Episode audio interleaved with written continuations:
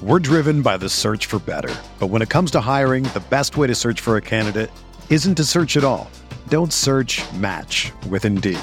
Indeed is your matching and hiring platform with over 350 million global monthly visitors, according to Indeed data, and a matching engine that helps you find quality candidates fast. Ditch the busy work. Use Indeed for scheduling, screening, and messaging so you can connect with candidates faster.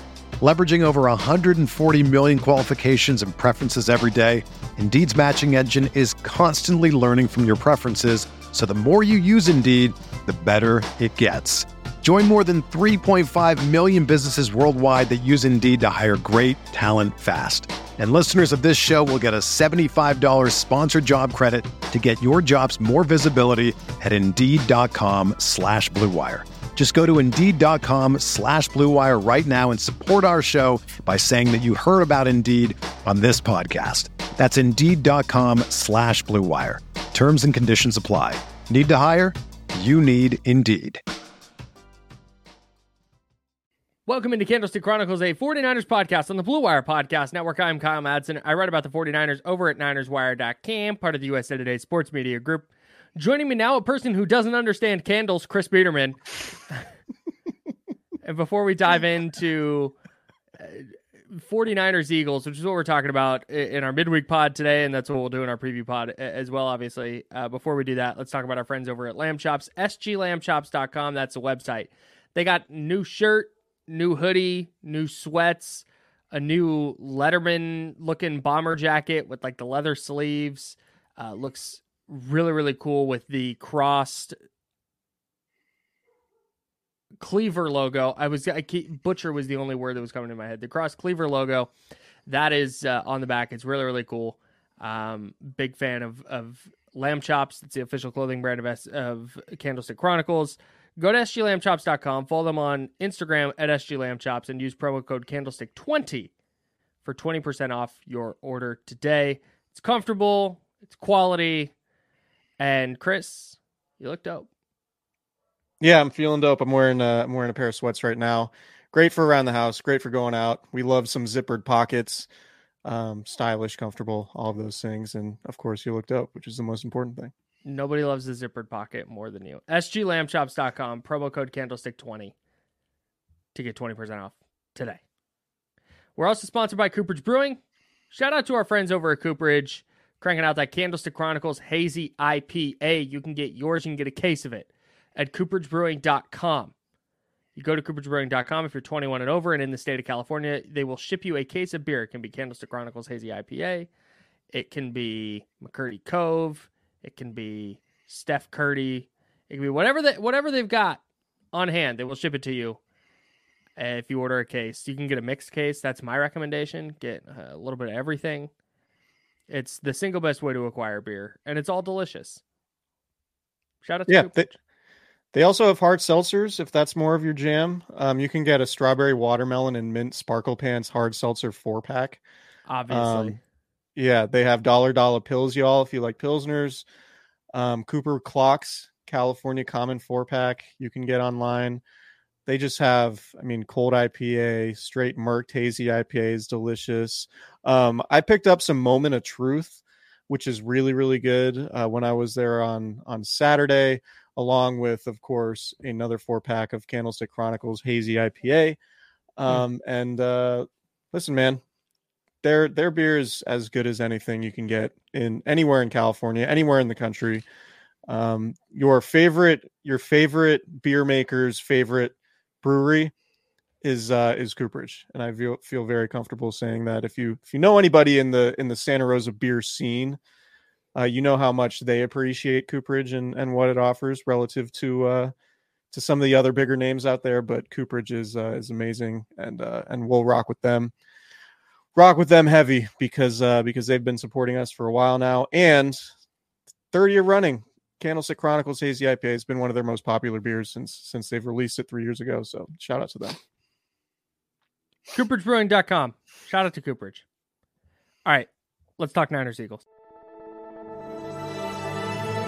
Blue Wire. Hey, this is George Kittle, and you're listening to Candlestick Chronicles.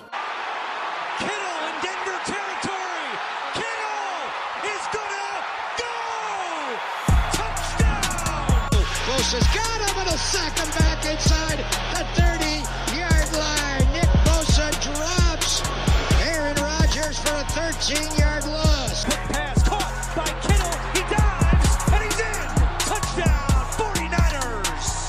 and he's in. Touchdown, 49ers. Before we talk Niners-Eagles, I have a couple things I want to get to. Let's talk Niners-Eagles. Before we talk Niners-Eagles. One. How's that guava candle working out for you, you fucking psycho? I didn't actually light it. I just I wanted to get a rise out of you before we started recording. Kyle has this mania about lighting candles that have to be seasonally appropriate, I guess is the best way to say it. And I looked it up. I have a guava nectar candle that I got from my time in Hawaii in August. Looked it up. Guava is still in season in Hawaii, so That's incredible, Chris. Where do you live? You don't really have a point here. Where do you live when it comes to the seasonal candle? I live in Northern California, but no, exactly. Spiritually, I'm in Hawaii. That's a great point. You are. You give off. I'm in Hawaii vibes. Yeah, for sure. Hawaii. No, for me, I'm a big like winter, fall, Christmas guy, and so I believe heavily in. Having scents that match those things, but that's different for everybody. If you get to this time of year and you hearken back to the days of just scooping up some guava in the sand in the end of November, then good for you, man. That's great. I'm happy for you. It's nuts, but I mean, whatever works. It's more of a summer scent for me, but that's fine.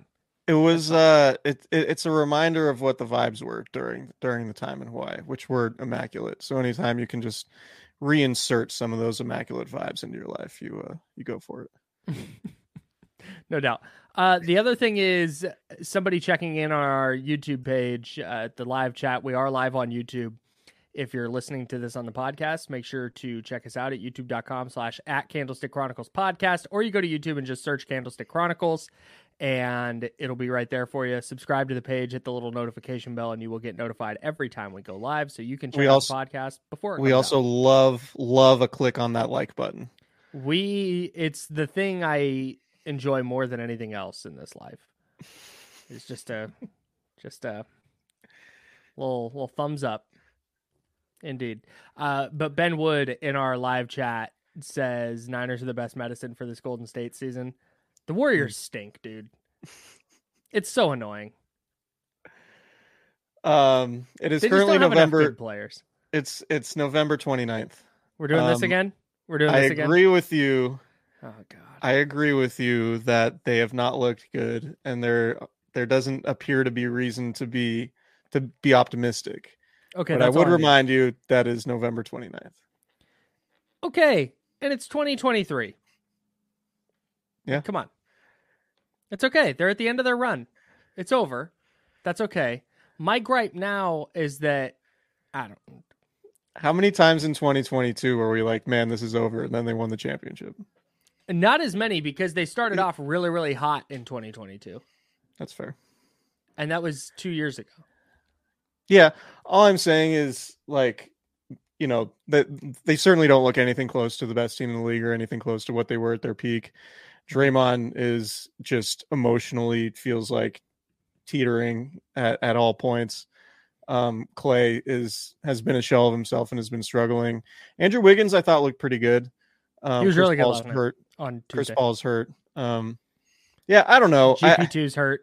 GP2's hurt, which is bad. He was really like he was making plays all over the floor. It seemed like in Sacramento on Tuesday night. But look. It's championships aren't won in November, Kyle. You know this.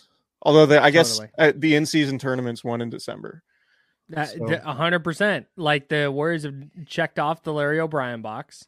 Mm-hmm. Now they were trying to check off the NBA Cup box, and they haven't. They failed. Season's over. I would say play the young guys, but that might help them win, which doesn't appear what they want to do.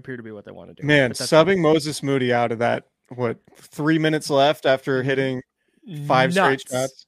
Totally nuts. Didn't make any sense to me. 11 points in the fourth quarter, and Steve Kerr went, no, we got to get Clay's ass back in there. Mr. 1 for 5 and 0 for 3 in the second half. Sick. No, the substitution was Wiggins, and given the way Wiggins was playing, I get it. But substitute Wiggins for Clay at that point. Yeah, I don't get it. I rock with Clay. You know, like Clay's a legend. Clay's a legend. He's got pump on the wall. You got to do what you can to get him out of whatever funk he's in. But at a certain point, you also got to try to win the game. Yeah. So. No, and that's if it is a season of, hey, just roll the vets out. Who cares if they win 36 games? We're going to let number 11 and number 30 and number 23 play together and ride this thing out. Then fine. But then championships are not the goal anymore. And that's a bummer, but that's where they're at. So anyways, 49ers, Eagles, 49ers favored by 2 last I looked. I saw 3 today. It's up to 3. Goodness gracious. So I hit my buddy who's a professional sports bettor. And I said, what's the deal with this? And he more or less said that the Eagles aren't very good.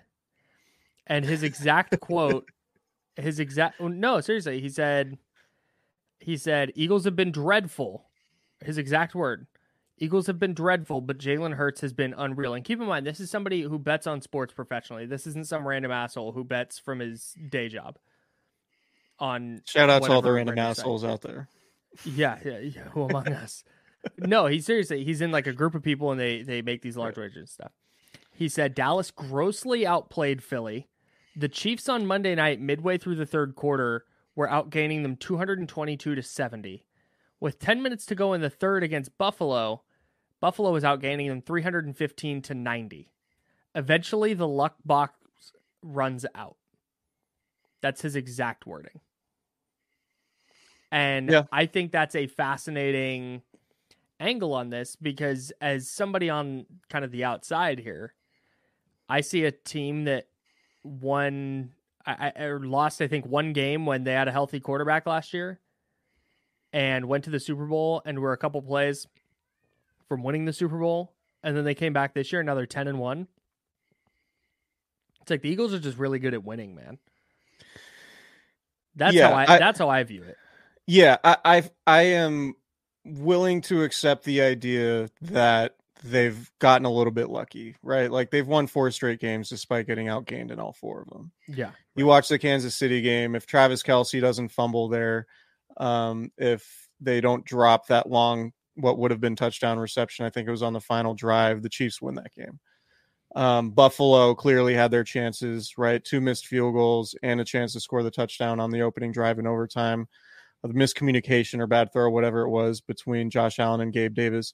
You can certainly make the case that there's a little bit of luck involved with the Eagles. And you see the comparisons made between this year's Eagles team, which is 7-1 in 1-score games, and last year's Minnesota Vikings team, which ended up being as fraudulent as we all thought they were in the playoffs, given their absurd they had some similar absurd. They were 11-0 in 1-score games. 11-0. Okay.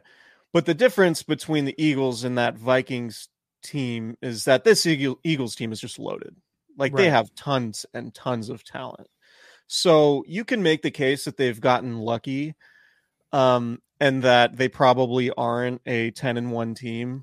They're probably more realistically an 8-3 or 7-4 team. Mm-hmm. Right. But I still think they're really good. And I still think this potentially poses the biggest test the 49ers face this year.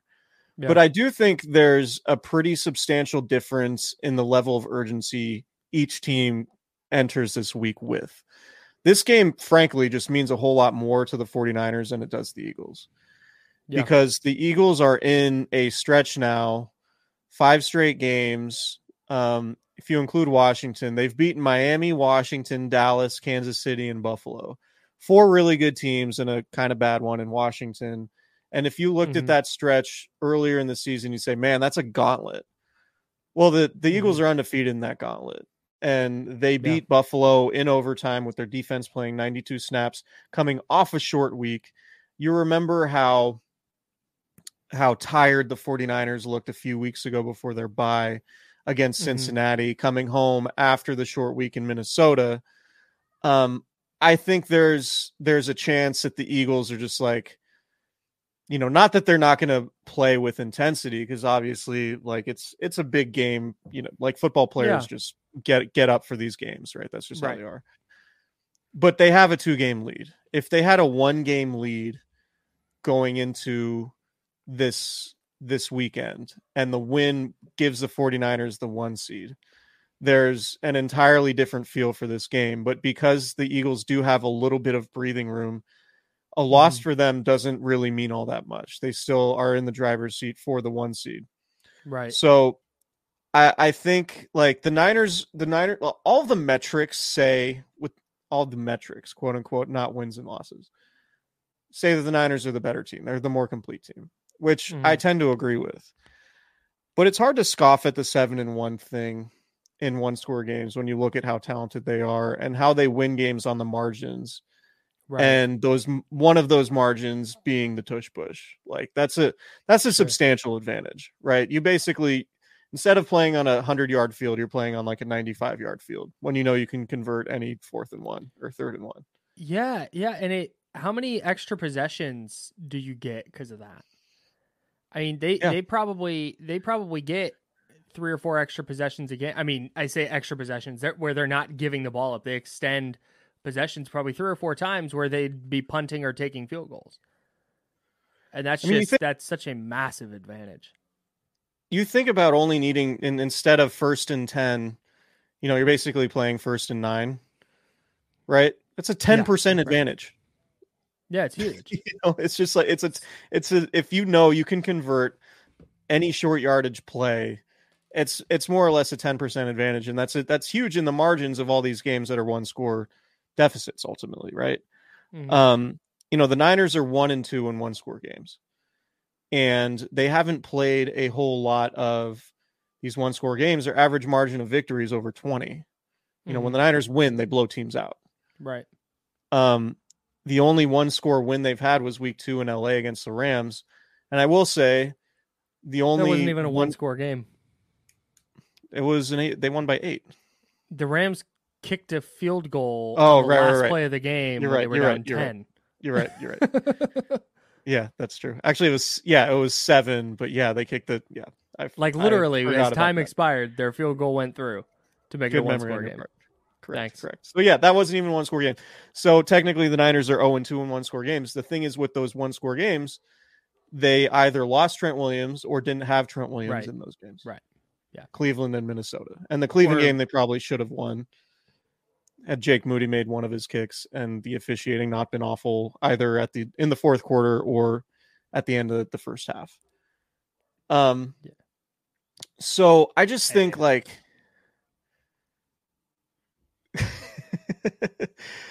guy Hind,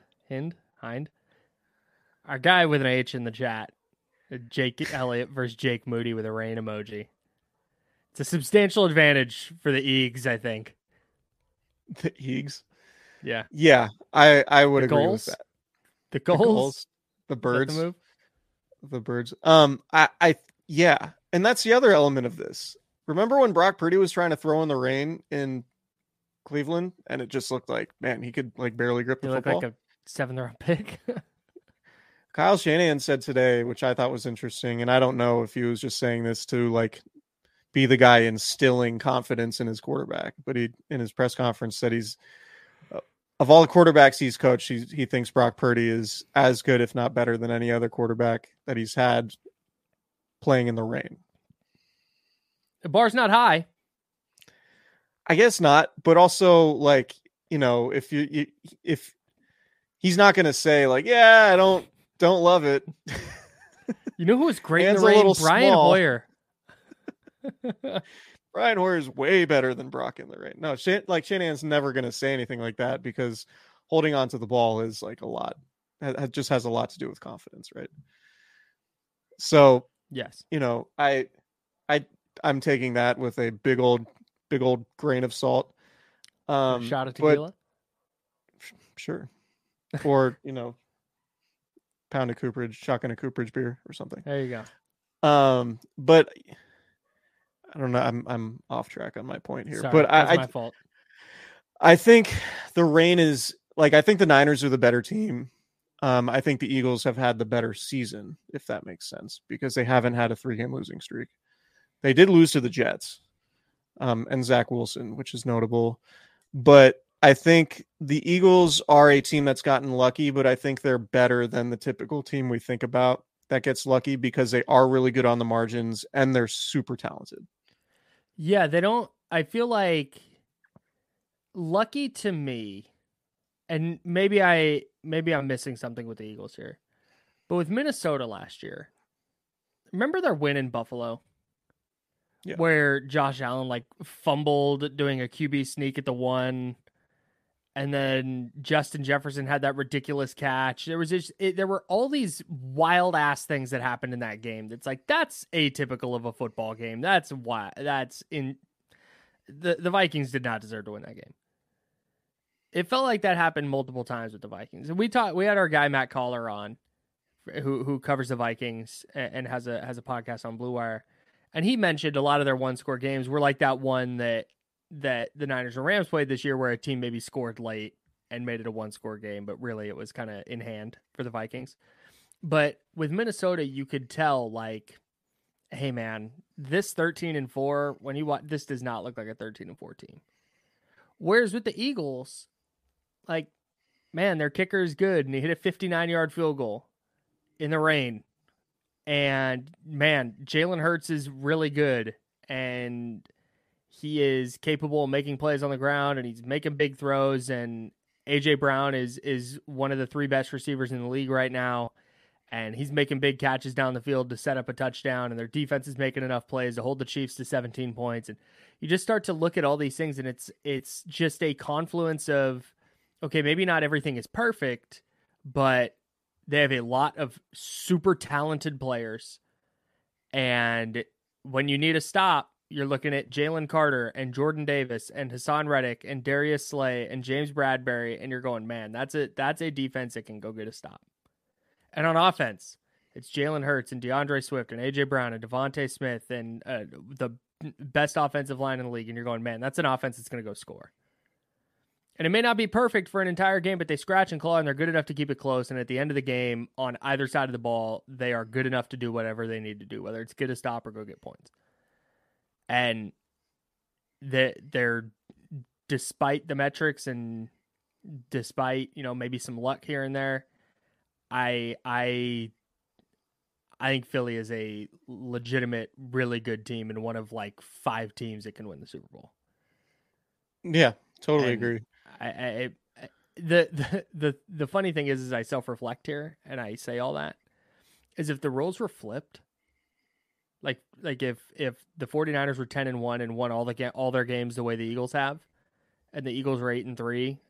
And had the exact same path the Niners have had, I'd probably be sitting here going like, dude, look how dominant the Eagles have been.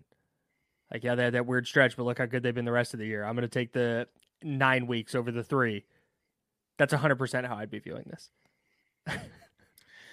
The Niners are, it's a little tough to figure out, because like, not necessarily tough to figure out, but like, all of their wins basically have come with the same script. And we've mentioned this before, but they just like blow teams out. And it's not a knock on them to say that, you know, you wonder if they can win a different style of game than just like getting up and then throttling the other team they play. Like, I think one thing I would be really interested to see is just how the game script goes this week.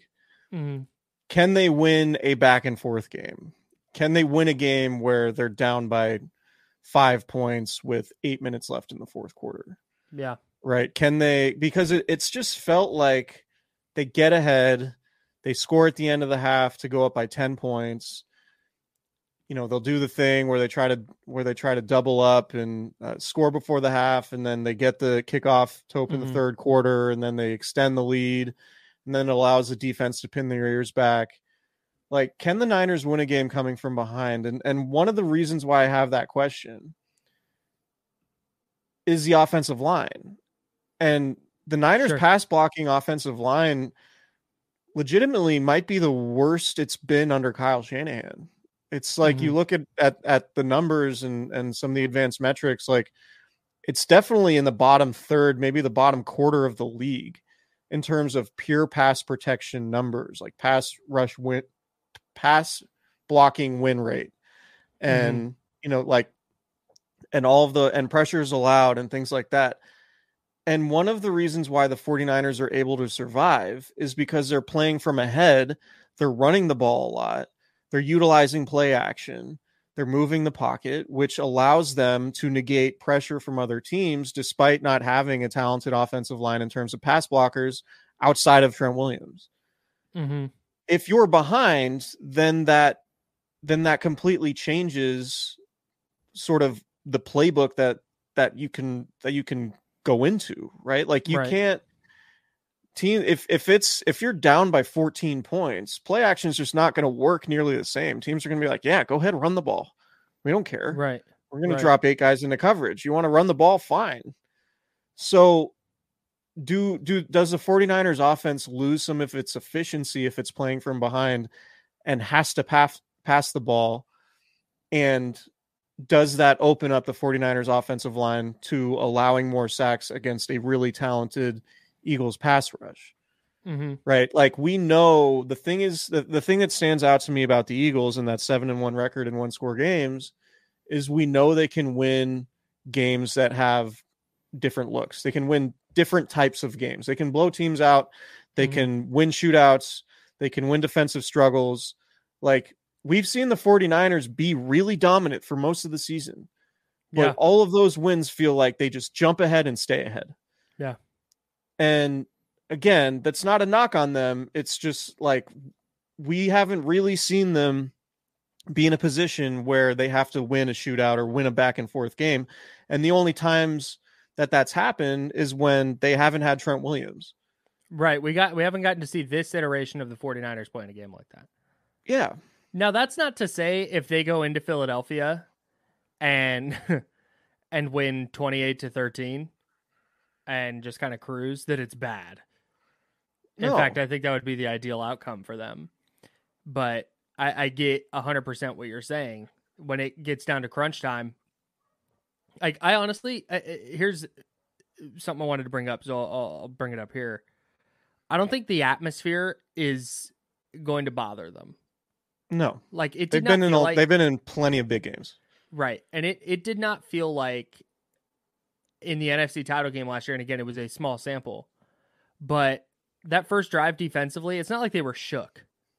They got off the field. Kyle Shanahan just didn't challenge it. And they were going to get off the field before that, if not for an incredible catch by AJ Brown on a third down play by Jalen Hurts. Remember the one where he's backpedaling? I think Warner was blitzing, and he just kind of lobbed it into the middle of the field, and AJ Brown caught it like it is shoe tops.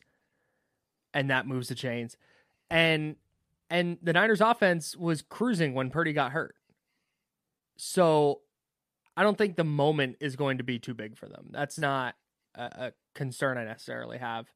And I think that's where the whole, okay, it's the Niners score, or I'm sorry, the Eagles score with 1:54 left, and the Niners have one timeout, and they're down 2. Can Brock Purdy in the offense drive down and score in that spot? And preferably score where you're not giving the Eagles any time to get the ball back.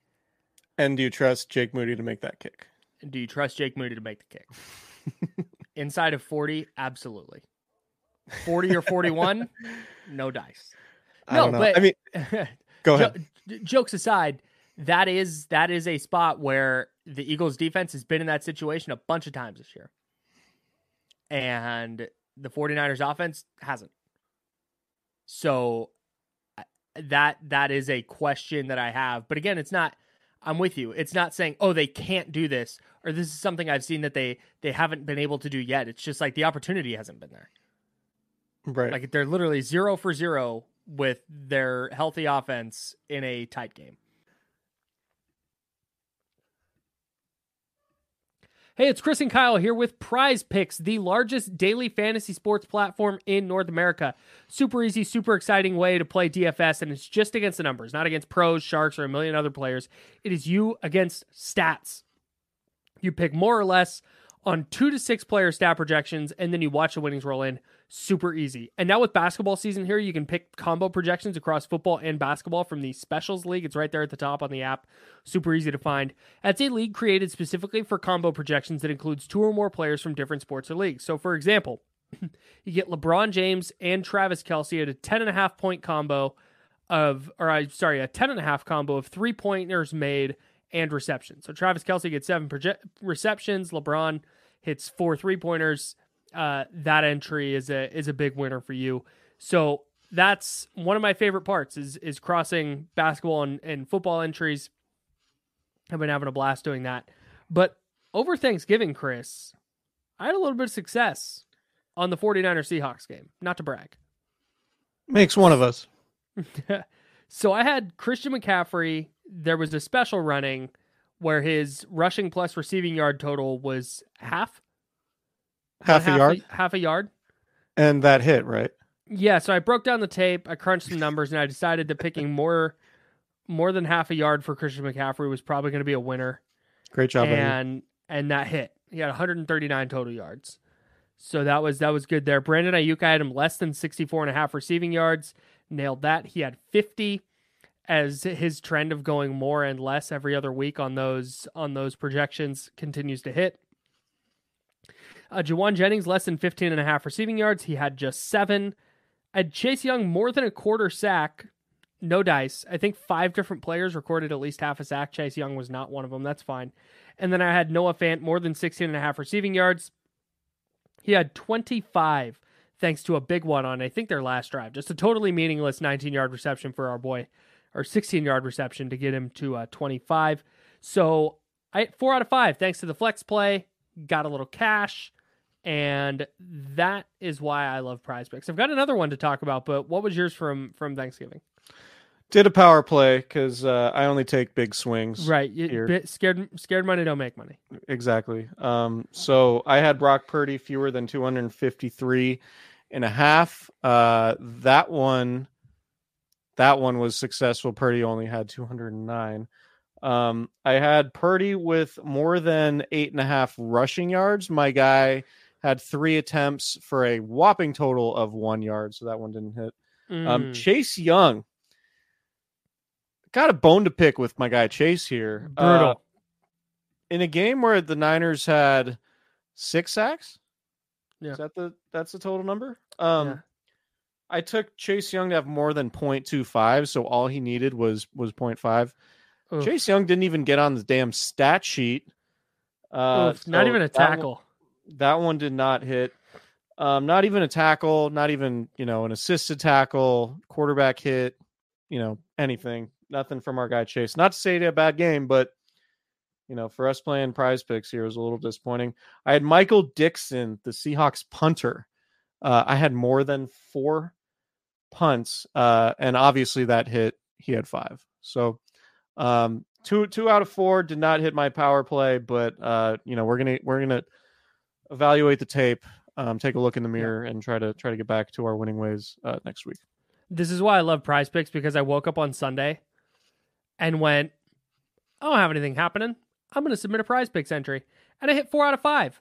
So I had Aiden O'Connell, Raiders quarterback, to go less than 200.5 yards against the Chiefs. He had 138 at halftime and 246, so he had more than that number, so I didn't hit that. But Rashid Shaheed, less than 37.5 receiving yards. He only had 9 for the Saints.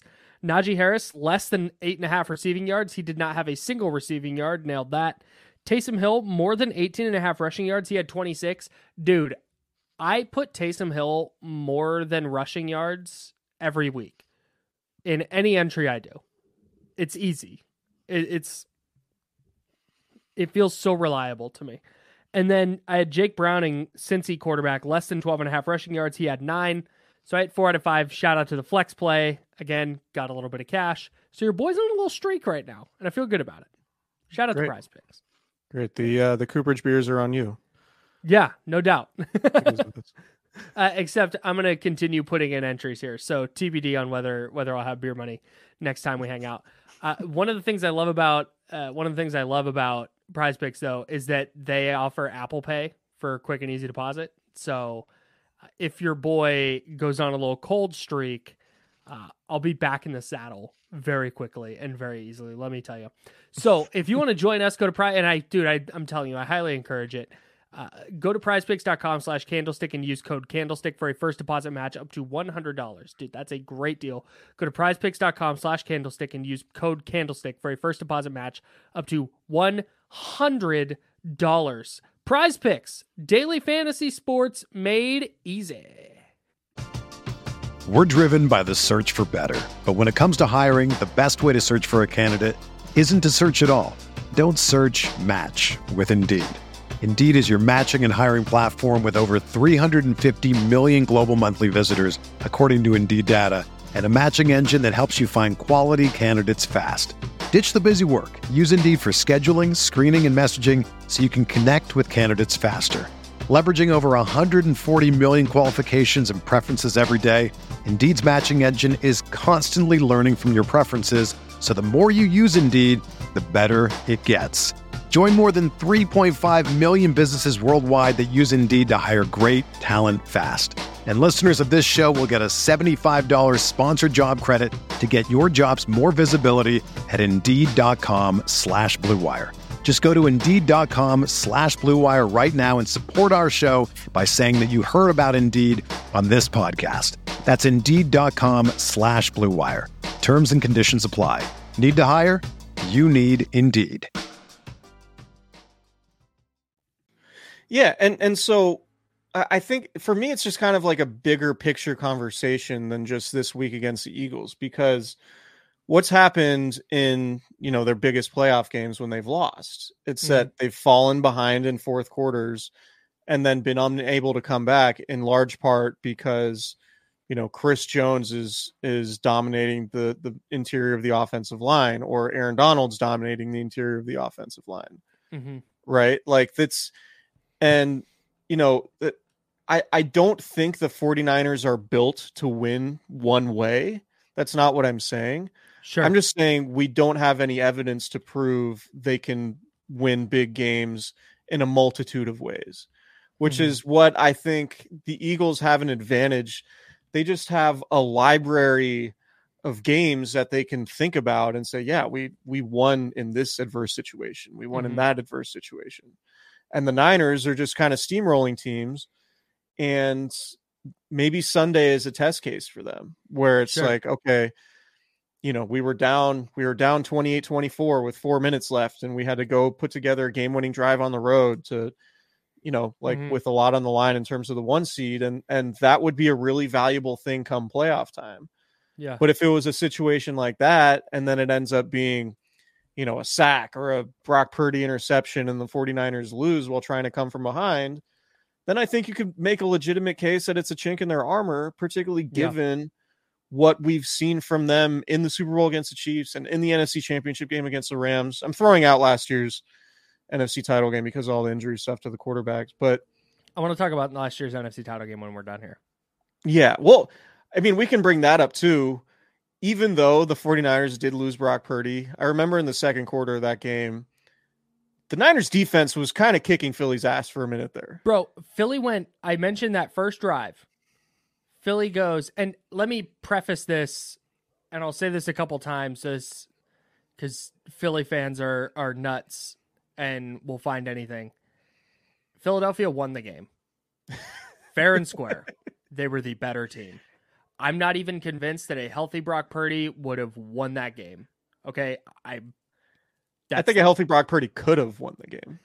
Totally. But Philly was a very good team that should have won the Super Bowl, and okay, they were awesome and they won the game fair and square.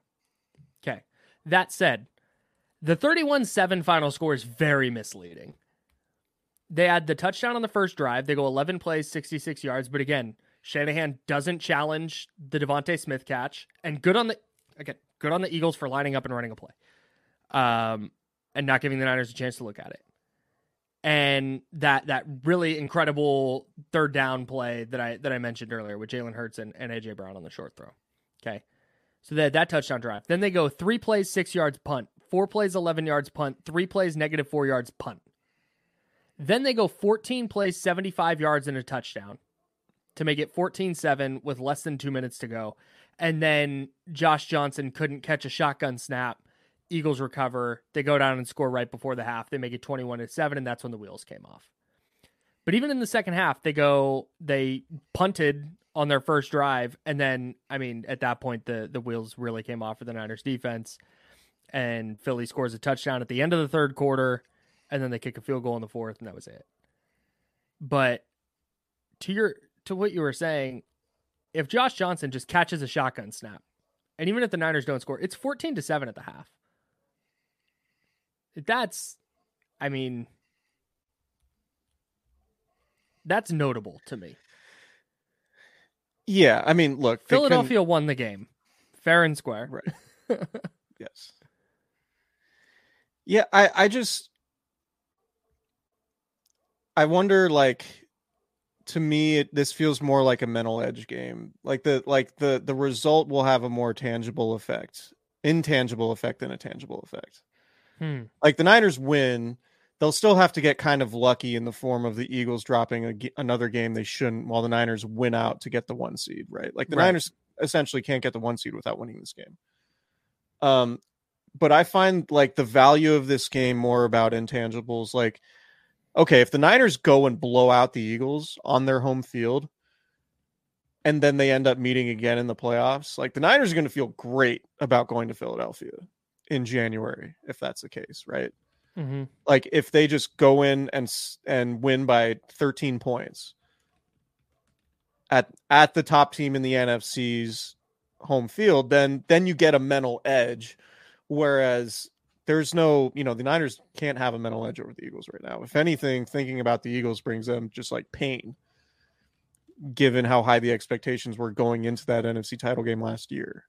Mm-hmm. But if you go in and win in December, and then you play them again in a month, you're feeling pretty good, or I guess 2 months, you're feeling pretty good about where you're at from a mentality standpoint. Whereas if you go in and lose, and the game looks like the Cleveland game, I'm not saying the Niners couldn't win there if they got back there in the playoffs, mm-hmm. but you feel dramatically different going into that game, do you not? Yes, extremely. Like, 180 degrees different. Yeah.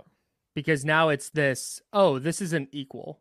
And now it's just a business trip and mano a mano, which team is better. And it's not this giant that needs to be slayed.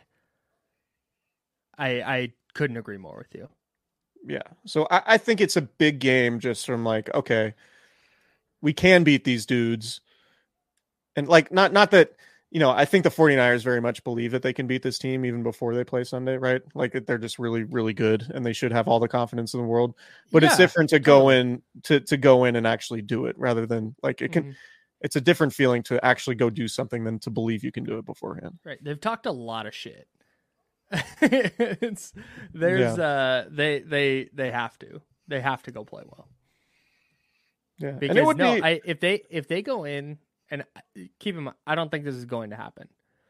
But if they go lose by like a lot, if they go lose by 2 touchdowns and it's just not close, like that could derail the rest of the year. That could be, given how much they've talked after the NFC title game and given what Philly represents and the fact that it's Niners, Eagles, 1-2. In the NFC, not necessarily in that order, to go lose by a lot, I think would be a really, really tough pill to swallow, where all of a sudden you have a team that's looking inwardly like, well, I guess that's just kind of the ceiling. And then you look around the locker room, how loaded the roster is, and it's like, what's the point? So I feel like the Niners are so talented and like generally a good team that if they lost via like in a blowout, I feel like some weird shit would have to happen. Like it would feel fluky as hell, right? Like you lose Trent Williams in the first quarter, and then, like a Brock Purdy sack fumble leads to a Eagles touchdown. They go up by 2 scores in the first quarter, and then it's just downhill from there. And it's all kind of like, all right, just turns into a bad scenario, which can happen. I think what would be worse for the Niners mentally would be losing a close game. Oh, interesting. Because, like, have all your guys healthy and just have the Eagles just, like, make more plays in crunch time and just and just be the better team in the moments. Because that to me would be, like, the Cincinnati game, right? Like, it in hindsight, it felt really bad. Like, the Chiefs game last year when they got completely destroyed in Christian McCaffrey's first game, those felt really bad in the moment. But you look back, you're just like, some weird stuff happened. Like, you sometimes games just get away from you, and like they're blowouts, and it's not really indicative of how good you are. But if the Niners have their fastball and then lose, to me that would be more damaging from a mental standpoint than just like, whatever, the game got away from us. Like, if you know, we don't lose so-and-so to injury and we don't turn the ball over here, it's a different game. But if they play really well and lose, I think that's more mentally damaging. Man, see, I think I disagree. To me, if you play really well and lose, you can go back and go, man, one or two plays go our way. We're on the same level as that team. If you go in there in the biggest game of the year, a game you've had circled since the schedule came out, and a team you've had circled since January of last year, and you go in and lay an egg where you lose 31-10, that to me would be really hard to go, I just didn't have it today. Like, no, it's not acceptable. You can't just not have it in the game that you've been looking ahead to, in a game where you had additional days of rest, in a game where you had all your dudes. Like, I don't think that there's a world where you can just brush that off. It's like, just saying we'll see them again in January.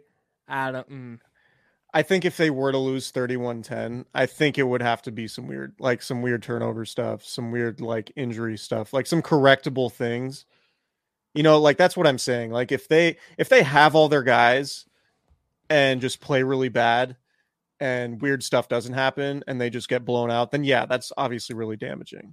But I think the only way the Niners really lose a blowout game on Sunday, with like the rest advantage that they have and with the health situation that they have, you know, knock on wood, they're like a healthy team going into this. For them to lose 31-10, I think a lot of weird stuff would have to happen. That's all I'm saying. So, like, weird stuff happening and a loss, you know, they would come out of it being like, okay, we still think we can beat them if, like, we just can somehow avoid the weird stuff from happening. But if I just don't see, I think the 49ers are too good for them to get blown out without anything, just completely, like, without losing Trent Williams or losing Fred Warner to injury, or, you know, whatever, something like that. Yeah, no, I sure. You know, but weird turnover stuff and a blown coverage here and a kick return for a touchdown there, and which we haven't talked about, but the Niners look ripe for giving up a kick return touchdown. Bro, they're trying so hard. Hey, shout out. Hey, you know who we didn't talk about in the postgame pod?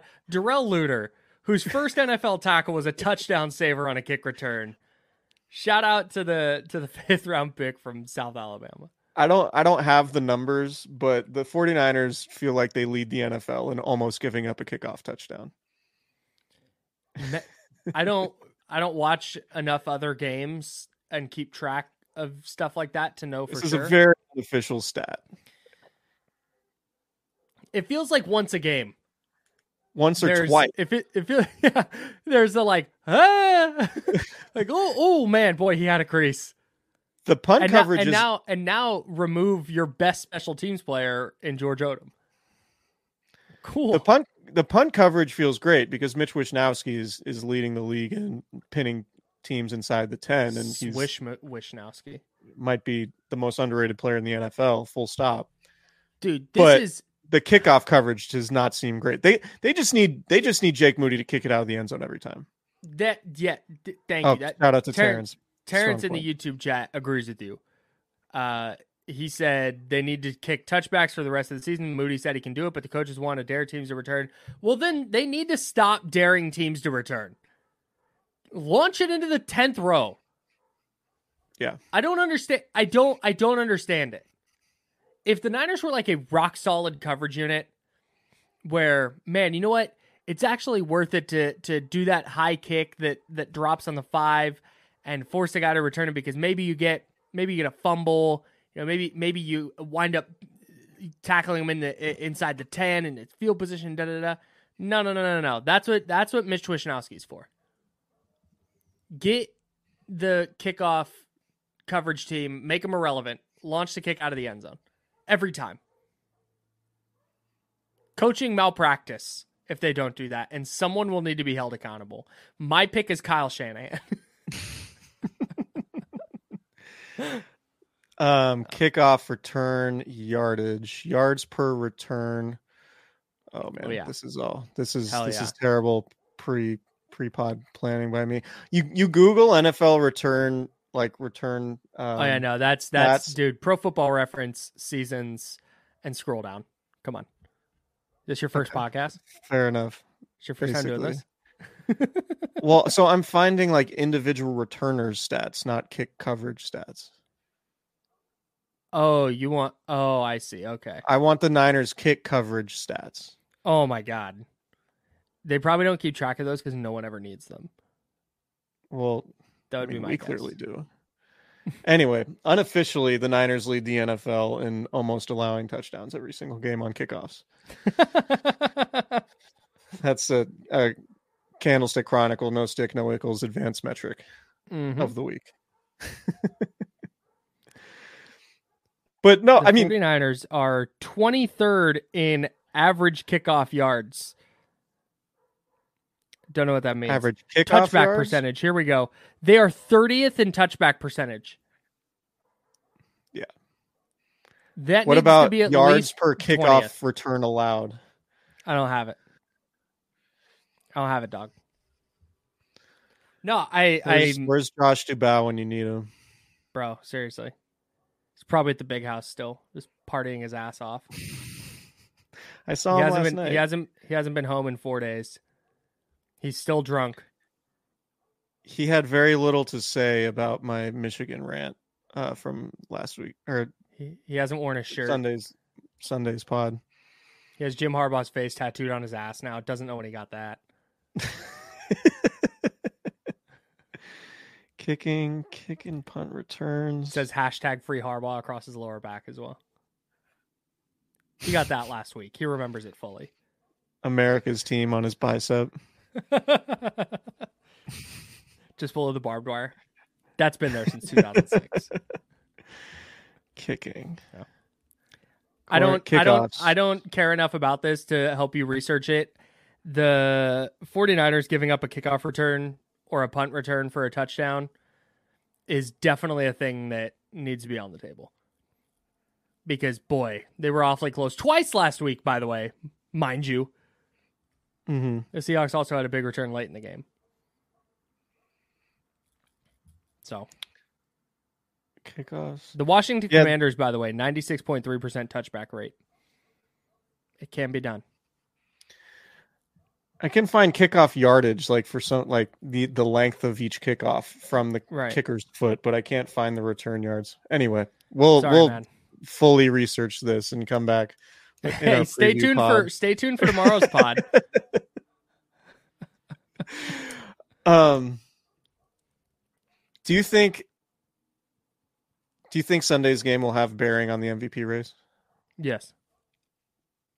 If Brock Purdy throws for 3 bills and 4 touchdowns and the Niners win, and Jalen Hurts goes 19 of 30 for 200 yards and a touchdown and 2 picks, then yeah, 100%. But I think Dak Prescott is just going to win the MVP. So Dak Prescott? Yeah, bro. Dak is slanging the pill right now. He is. Go look. Doug Farrar, who I do a video with every week for USA Today Sports Media Group called 4 Down Territory. Check it out. He brought up Dak, and I was like, okay, like classic football guy, just picking his. But then you go look at the numbers, and it's like, oh yeah, and Dallas is good still. Like Dallas wins a lot of games. I wouldn't pick him in the playoffs, but Dak is playing his ass off. So since the Niners game. The 49ers are 25th in overall special teams grade, by the way. That tracks. And Wishnowsky's carrying all the water in that. Oh, big time. The Cowboys, since losing to the 49ers by 32 points, they've beaten the Chargers, had their bye week, beaten the Rams, lost to the Eagles, whooped up on the Giants, whooped up on the Panthers, and whooped up on the Durs of Washington. Mm. I understand Dak Prescott is playing well, but like, I would like to see it come against a little bit better competition before I'm handing him the MVP. Not to say that he's not in the conversation. Yeah. But I don't know. Is the MVP Jalen Hurts right now? I don't. Sure. I don't. I feel like it should be Tyreek Hill, but I feel like Jalen Hurts would get the. That was my okay. So it's funny you say that. In that same video I was just talking about with Doug Farrar from the NFL Wire sites, I picked Tyreek Hill.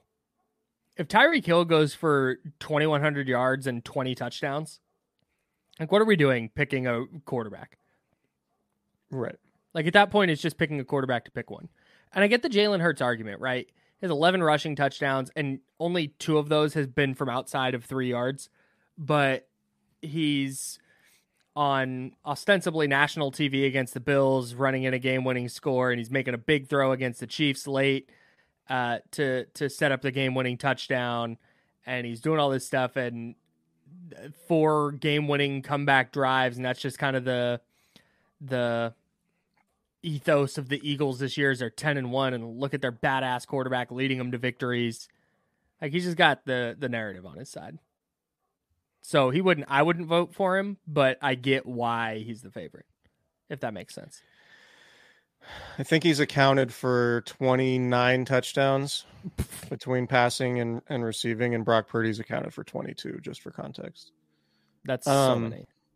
It's a lot of touchdowns. I definitely think Brock Purdy, he's sort of like on the fringes of the conversation right now. I think he could fully insert himself into the conversation, particularly like if he does what we were talking about earlier, like when come from behind. Brock Purdy doesn't have a game-winning drive. Yeah. This season. Need to have a huge game. And Jalen Hurts has 4. Yeah.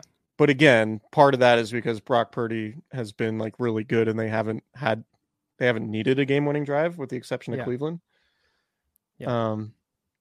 So I definitely think the narrative could shift. If Christian McCaffrey has a huge game, I think he might re-enter the MVP discussion. Is that fair? Yeah, maybe if he has a couple touchdowns, for sure. Yeah, I think with Purdy, he needs to have a big game. And yeah, have maybe like a game-winning drive, or like the Niners win 31-17, and Purdy balls out and is just 4 touchdowns, and Hurts struggles, and everybody goes, "Oh wow, look at Brock Purdy and the Niners." You want to know what's wild? What? Jalen Hurts and Christian McCaffrey both have 11 rushing touchdowns.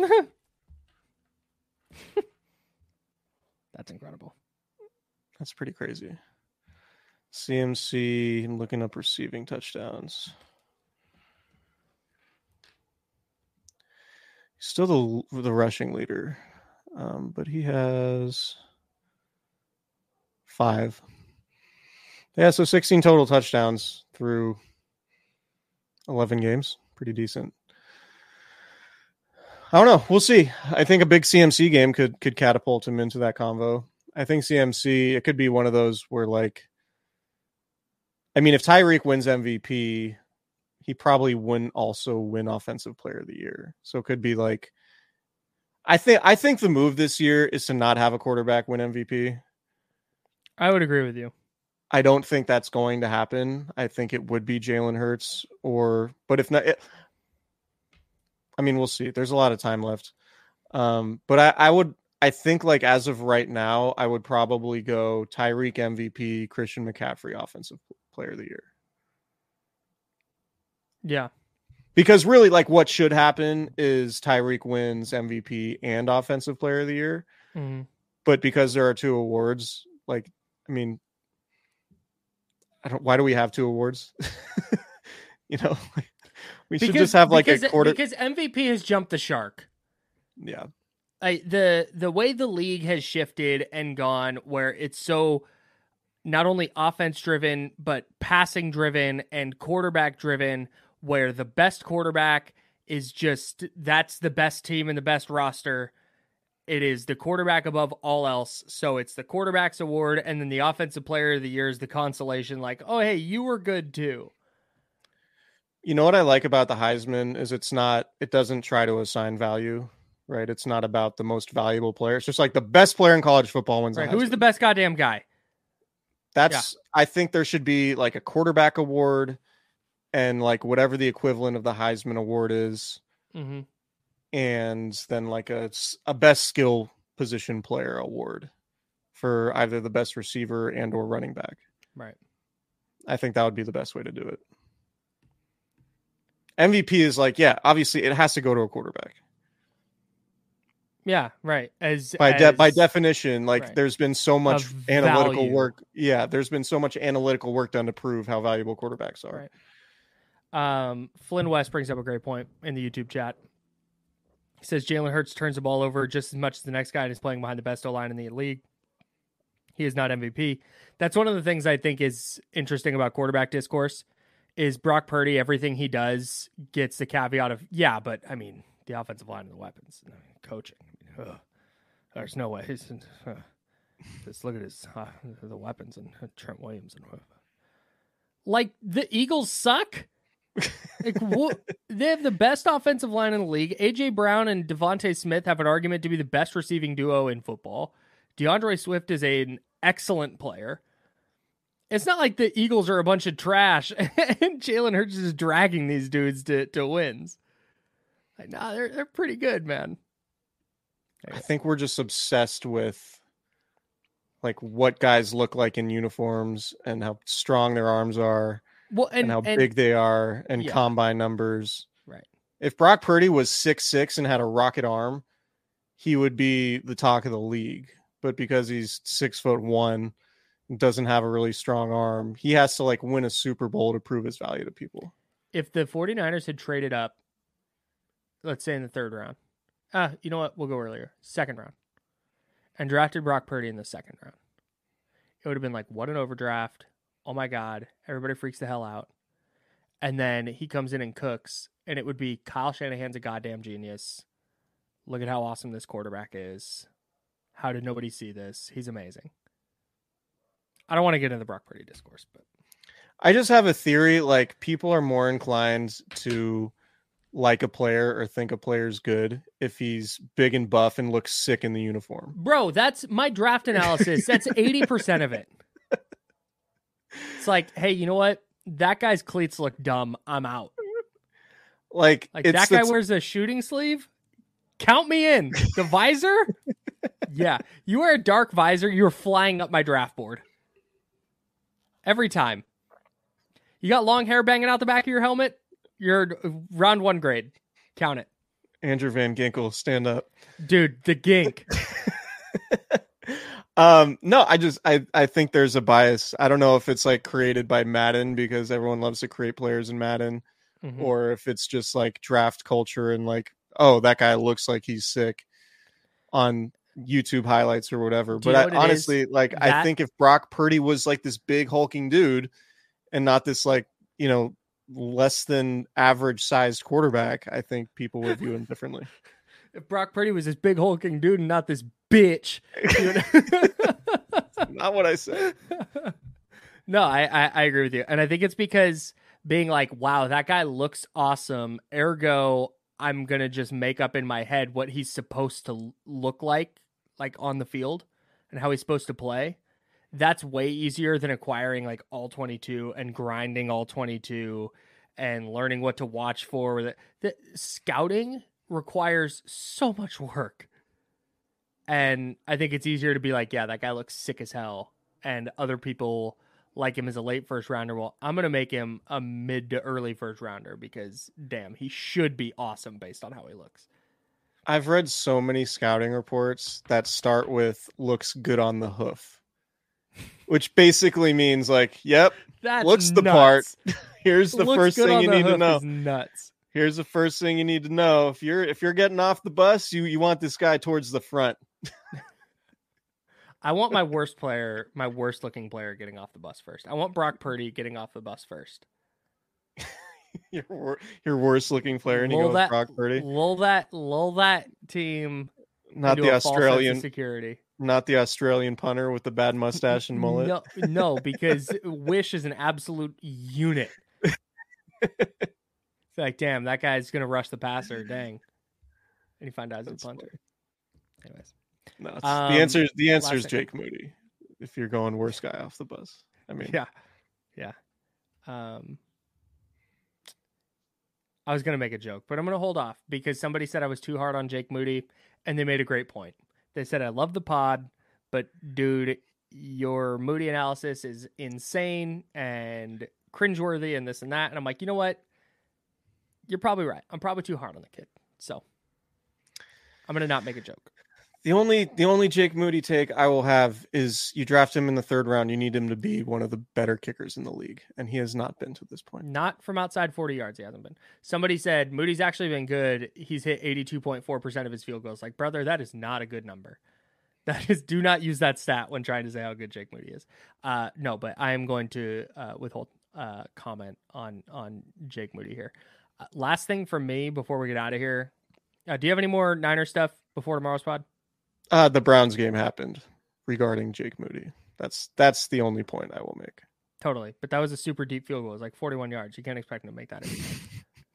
So no, a couple people have tagged us on Instagram and stuff with their like Spotify Wrapped showing that they listen to our podcast a shitload. Cheese Smith, shout out to the homie Cheese. Hopping in to our YouTube chat, he said he's a top 6% fan on Spotify of the pod. That is hella appreciated, and just the fact that people fuck with us like that and listen to our podcast and check in on YouTube and on Twitter and Instagram and stuff is super damn cool, and it is never any less appreciated. So if we do happen to pop up in your Spotify Wrapped or whatever app you use to listen to us, go ahead and tag us and I will repost it because it's really cool that people do that. So shout out to all of you. You are appreciated. Yeah, the YouTube numbers have been growing steadily. The X, formerly Twitter, numbers have been growing steadily. The actual podcast numbers have always been super solid. Yeah. And growing year over year. And yeah, man, the support's awesome, whether it's just online or coming to the live events at Cooperage every August or September, whenever they happen to be. Yeah. The support for the pod has always been amazing. I was in New Orleans covering the Kings, and a random man, I wish I had gotten this guy's name. I think he was a cameraman working for the NBA in New Orleans, was like, wait, you have that Niners podcast? I was like, yeah, man, that's me. Totally. And he was like, and then he goes, man, I hope Cooperage and Lamb Chops really pay you. And I was like, you know, they paid for my travel to New Orleans. No. No, they did not. What if he was like, hey, you have that Niners podcast, right? 49ers Talk, you're Matt Mayoko, right? No, that only happens to Mike Silver in the elevator at Levi's. But yeah, we appreciate the support. We know people listen from well outside the Bay Area in California, so it's awesome. Yeah. So thanks. Also, one last thing on this. Several people have reached out this year with like, criticism sounds harsh, but like critiques and thoughts on ways to make the pod better, or clarification of something we said, and have been super chill about it, and that's also great. Because, man, I work in radio and people are not always chill when they disagree with something you say. So it's really nice to have a discourse and talk with people who love football and love the 49ers. I'm not at all on board with the personal attacks because someone disagrees with a sports take. That is just wild to me, nuts. that happens. Yeah, that's just that you get a mute and get out of here. But when somebody's like, hey, love the pod. But like I wish I could remember who it was. He didn't have his real name on it was like his Twitter handle. And he was like, I love the pod, but your Jake Moody shit is out of control. And I was like, you know what, man? I think you're probably right. I go way too hard on him. Like it's kind of a bit that lean too far into. I will adjust accordingly. Yeah. Yeah, we got to do this. We got to do the dude rankings. We got to do the dude rankings. Yeah. Okay. All right, everybody. That's going to do it for us. We will have another pod for you. We're recording this Wednesday. We'll record another one Thursday with a deeper dive on the Eagles and 49ers matchup. And we will have our prize picks, of course. We will have our Cooper's What's Tap for you. And really can't wait. This is the most excited I've been for a regular season game in a long time. So appreciate you guys. Thank you so much. And we will talk to you. Subscribe, rate, review, do all that on YouTube. Make sure to subscribe, like the video, and we'll talk to you guys next time. Bye. See you guys.